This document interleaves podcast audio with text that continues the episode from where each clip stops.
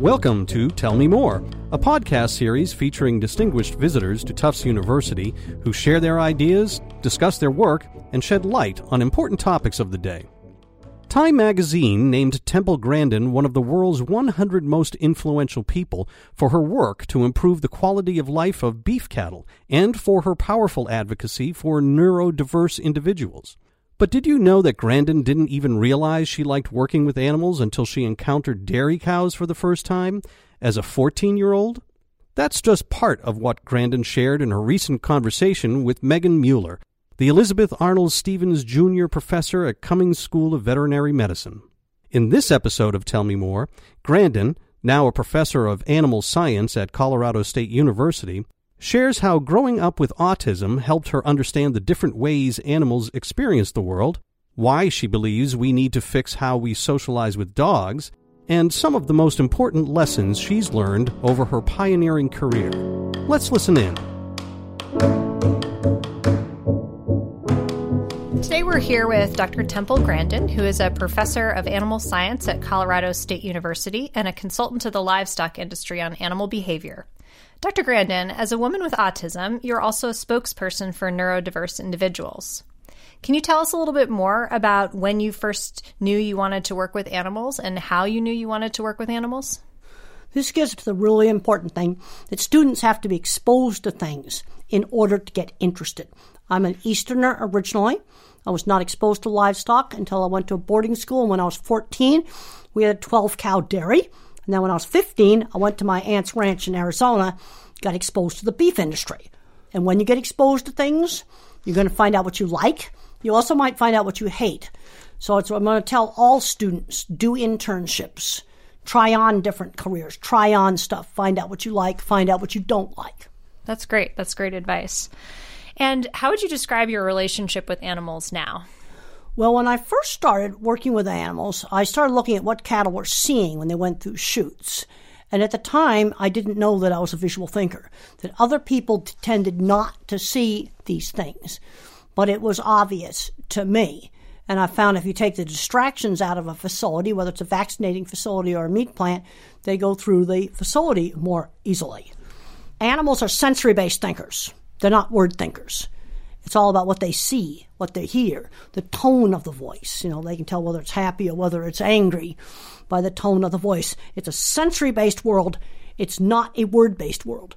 Get away from verbal language. Then you'll start to understand animals. And in my book, Animals in Translation, I talk about the black hat horse, who was abused by somebody wearing a black hat. He became terrified of black hats. White cowboy hats were fine. Black hats were bad. You see, it's specific because it's a picture. So in 2017, you were inducted into the National Women's Hall of Fame. Can you tell us about your experience as a woman in the field of science and what it means to you to be a woman and working in science? In the early 70s, when I started, there were no women working out in the fields in the feed yard pens with the cattle. Being a woman in a man's world was much more difficult than being a person with autism. I had to be 3 times better than the guys. And one of the big things that motivated me when I did those dipping vat projects that were shown in the HBO movie is I wanted to prove I was not stupid, that I really could do it. I had to work really, really hard. Can you tell us a little bit more about how your experience with autism shaped your career aspirations and the projects you decided to work on? Well, one of the things, when I first started, I started looking at visually what cattle were looking at. And I didn't know when I first started that other people didn't think visually the way I did. And it was an interesting journey for me figuring out how my thinking was different. I first discussed that in my book, Thinking in Pictures. I also discussed it in another book, The Autistic Brain. But then realizing that there's different ways that people think.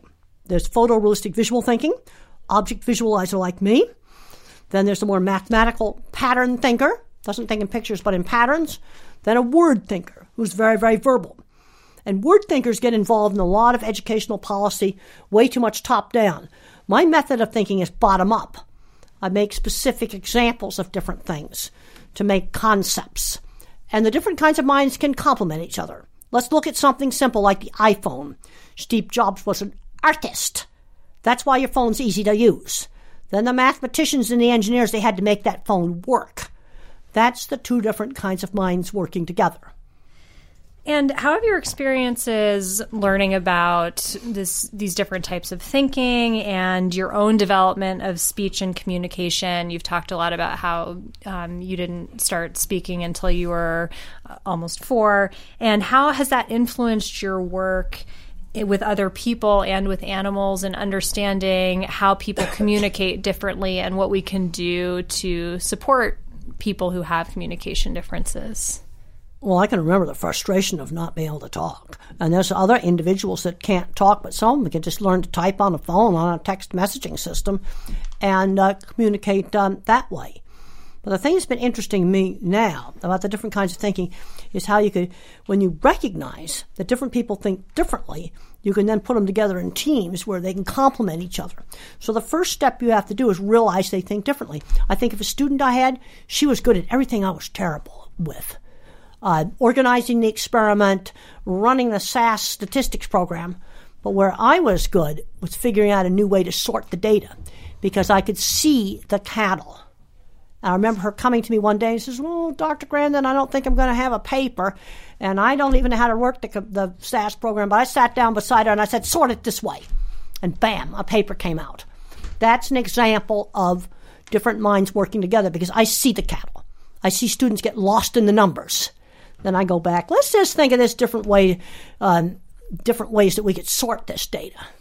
And that's also bottom-up thinking. That's exactly how artificial intelligence goes through masses of data to maybe find, well, this type of person will respond really well to this cancer treatment, and another type of person doesn't. Right, right. And then thinking about how humans and animals interact with each other, how have your experiences with autism helped informed your understanding of human-animal interaction? Well, the first thing people need to understand is that the animal, they mainly pick up on the tone of voice. Yes, they can learn words.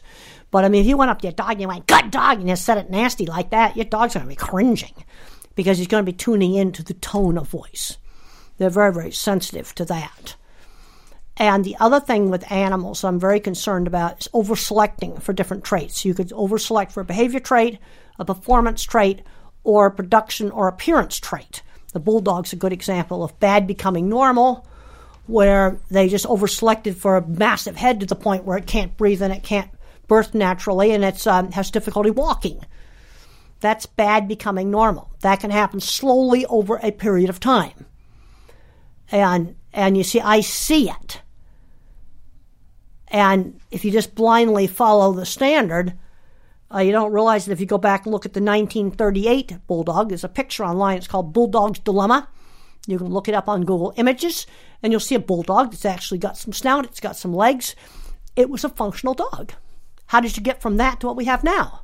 It happens slowly, and people don't realize it. What advice can you share with other individuals with autism who hope to make lasting impacts in their fields? Well, the first thing we've got to do, kids with autism, is they've got to be taught social skills like they're in a foreign country. So if I just talk about the fully verbal segment of the autistic spectrum, none of it's instinctual. They've got to be taught. And I'm seeing a lot of granddads that come up to me and grandmoms that come up to me, and they're figuring out they're on the autism spectrum when the kids get diagnosed. But granddaddy had a good job because he had a paper route at age 11. Kids in my generation were taught to shake hands, taught how to wait and take turns at games, learned how to manage money early, learned how to shop. I'm seeing too many kids today where they're not being stretched. So you might have a 16-year-old who's never gone into an office supply store and just bought some paper. They're not learning basic skills. I worked with a lot of skilled tradespeople that were dyslexic, ADHD, probably autistic.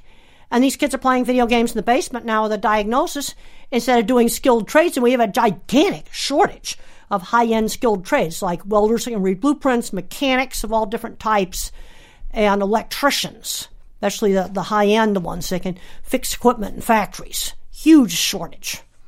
And I'm not saying that these skilled trades are for everybody, but there's a certain segment where there are. I worked with them. Brilliant people. Building big, complicated stuff. And that welding class in high school saved them. Right. So it sounds like it's really important to have a career that's a good fit for how your particular mind works. I think it's a mistake that some high schools have gotten so much into academics that they've taken out what I'm going to call the career classes. Art, sewing, music, woodworking, theater. Theater is a good example of a field that's not going to get replaced by computers. Well, how are you going to find out you like theater if you don't get to try it on? I remember reading about the guy that's Jean-Luc Picard in Star Trek The Next Generation. He was a troubled kid, and he did the school play, and that's how he found out he liked theater. How would he know if he hadn't tried it? Right, right. So going back to trying out different things and seeing what fits the best. Actress Claire Danes portrayed you in a 2010 HBO movie that was named after you and centered on your life and work. With regard to awareness of animal welfare issues or awareness of people living and working with autism, did you feel like the film brought about any changes? Well, I think a lot of kids have been watching that film, and I hope it's inspired. And a lot of kids have had them write to me saying it's inspired them. They showed my visual thinking accurately. They showed all my projects accurately, and the main characters were accurate. Yeah, there's some stuff they had to change around, but the important stuff, like how I think and the things that I did. There was a scene in there where bull testicles got put on my vehicle. That actually did happen. Everything was in character. Also, I had to work really hard on the stuff I did. And there's one scene in there that's very important from a career standpoint. And that's the scene where I go up and I get the editor's card. Because I recognized that if I started writing for this magazine, that could really, help my career. I saw that door. And then the opportunity came up to design the dipping vat projects. I'll never forget that day. I said, give me 3 weeks, because this was pre-internet. I was at about the 60% level of knowledge. I knew the cattle handling stuff, but I didn't know the concrete reinforcement stuff. And so I had to go around everywhere, look at dip vats, and I called up some people that were able to get me the drawings for the concrete reinforcement. That's why I said, give me 3 weeks. But sometimes people don't have enough confidence, to go through the door. I went through the door, but I also took the time to learn it. Because I see other situations where people have a gigantic ego. They'll go into a job at the 20% level and it'll fall flat on its butt because they didn't bother to learn the things they needed to learn or to listen. Can you give us an example of a situation in which an animal might see or perceive something differently than a human, and how humans and animals perceive the world differently? Well, first of all, a lot of our animals don't see red, so they're dichromat. So you're going to see red as gray, and a lot of blue, yellow, and green probably. But it's a sensory-based world. Think about when the dog checks out the local tree. He knows who's been there, how long ago were they there, are they a friend, are they another dog he doesn't like. It's like checking out the gossip. There's a smell complexity. It's a sensory complexity we can just imagine. And I think our closest human equivalent was there was an Oliver Sacks piece about a guy who took some kind of drug, and he started smelling all kinds of smell detail. Or the wine steward that can identify 2,000 wines by smell. Most people can't do that. You're going to be very tuned into the tone of voice, to body language. Animals are very sensitive to that. There'll be a few words you would know, but most of your world will not be words. You'll be, they always say cats jump on the people that don't like them. Somehow, or there's a certain confidence in handling cattle. They pick up on whether you're confident or not. It's a sensory-based world, not a word-based world. That's the thing that's the most different. I think it varies with the humans, too. Some people are much more visual. There's a lot of people working with animals. They got dyslexia or they got ADHD. It might be somewhat autistic, and I think the reason for that is that tends to be the more visual thinker. Another big concern I have in our educational system is the algebra requirements of screening out visual thinkers. And we need visual thinkers also to prevent messes like Fukushima, which was a gigantic visual thinking mistake. It's not a very good idea when you live next to the sea to put your super important electrically run emergency cooling pump in a non-waterproof basement. If they'd put in watertight doors, it wouldn't have happened. Well, the mathematicians don't see it. And then there's this latest Lion Air crash with the brand new airplane. And the engineers forgot to tell the pilots that this new computerized system was there and it would change how the yoke worked. You see, it's very basic, and they don't see it. How could you make that mistake? But what I've learned about the mathematical mind, mathematicians calculate risk. Visual thinkers see risk.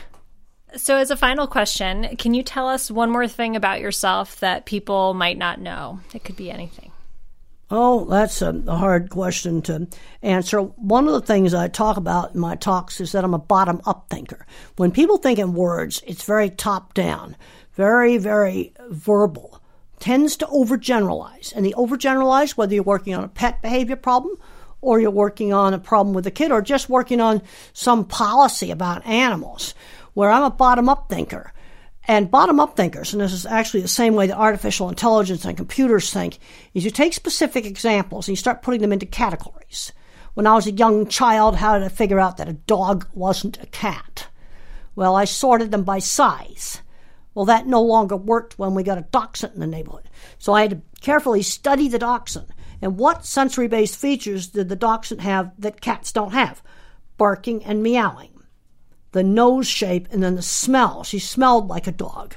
Then I can put her in the dog category. You see, you take lots and lots of specific examples of things, sort into categories. That's how people with autism think, but it's also how, animals think. Like if you're working with service dogs, you've got to train it. There's certain behavior you do with the vest on. Then when you take the vest off, you can go play and roll around on your back, but you don't do that with the vest on. You don't jump on people with the vest on. Thank you, Dr. Grandin, for being here with us today. We've been speaking with Dr. Grandin, who's a best-selling author and professor of animal science at Colorado State University. Thank you. Well, it's great to be here. Thank you. Thanks for listening to this episode of Tell Me More. Please subscribe and rate and review us wherever you get your podcasts. We'd also welcome your thoughts on the series. You can reach us at tellmemore@tufts.edu. That's tufts.edu. Tell Me More is produced by Katie McLeod Strollo, Stefan Hacker, Dave Nusher, and Anna Miller, who also edited this episode. The introduction was written by Genevieve Rajewski. Web production and editing support provided by Taylor McNeil. Special thanks to the Office of Marketing at Cummings School of Veterinary Medicine. Our theme music is sourced from DeWolf Music, and my name is Patrick Collins. Until next time, be well.